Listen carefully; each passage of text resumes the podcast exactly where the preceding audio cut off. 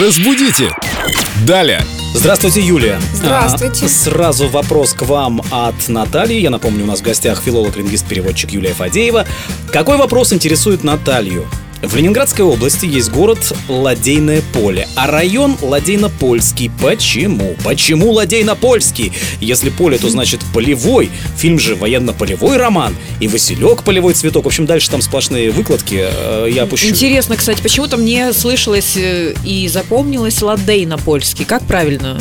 Смотрите, полевой прямо имеет непосредственное отношение к полю. А ладейное поле тут дело не в поле. Ну, может А быть, в чем? изначально там же все-таки не полевые мы- мыши живут, а не полевые цветы, да. Д- Дело не в поле. Поле, конечно, наверное, изначально имеет какую-то историю и как-то причастно. Но все-таки сейчас, когда мы говорим ладейно-польский, мы имеем в виду не тех, кто живут в поле, а те, кто живут в городе, ладейное поле.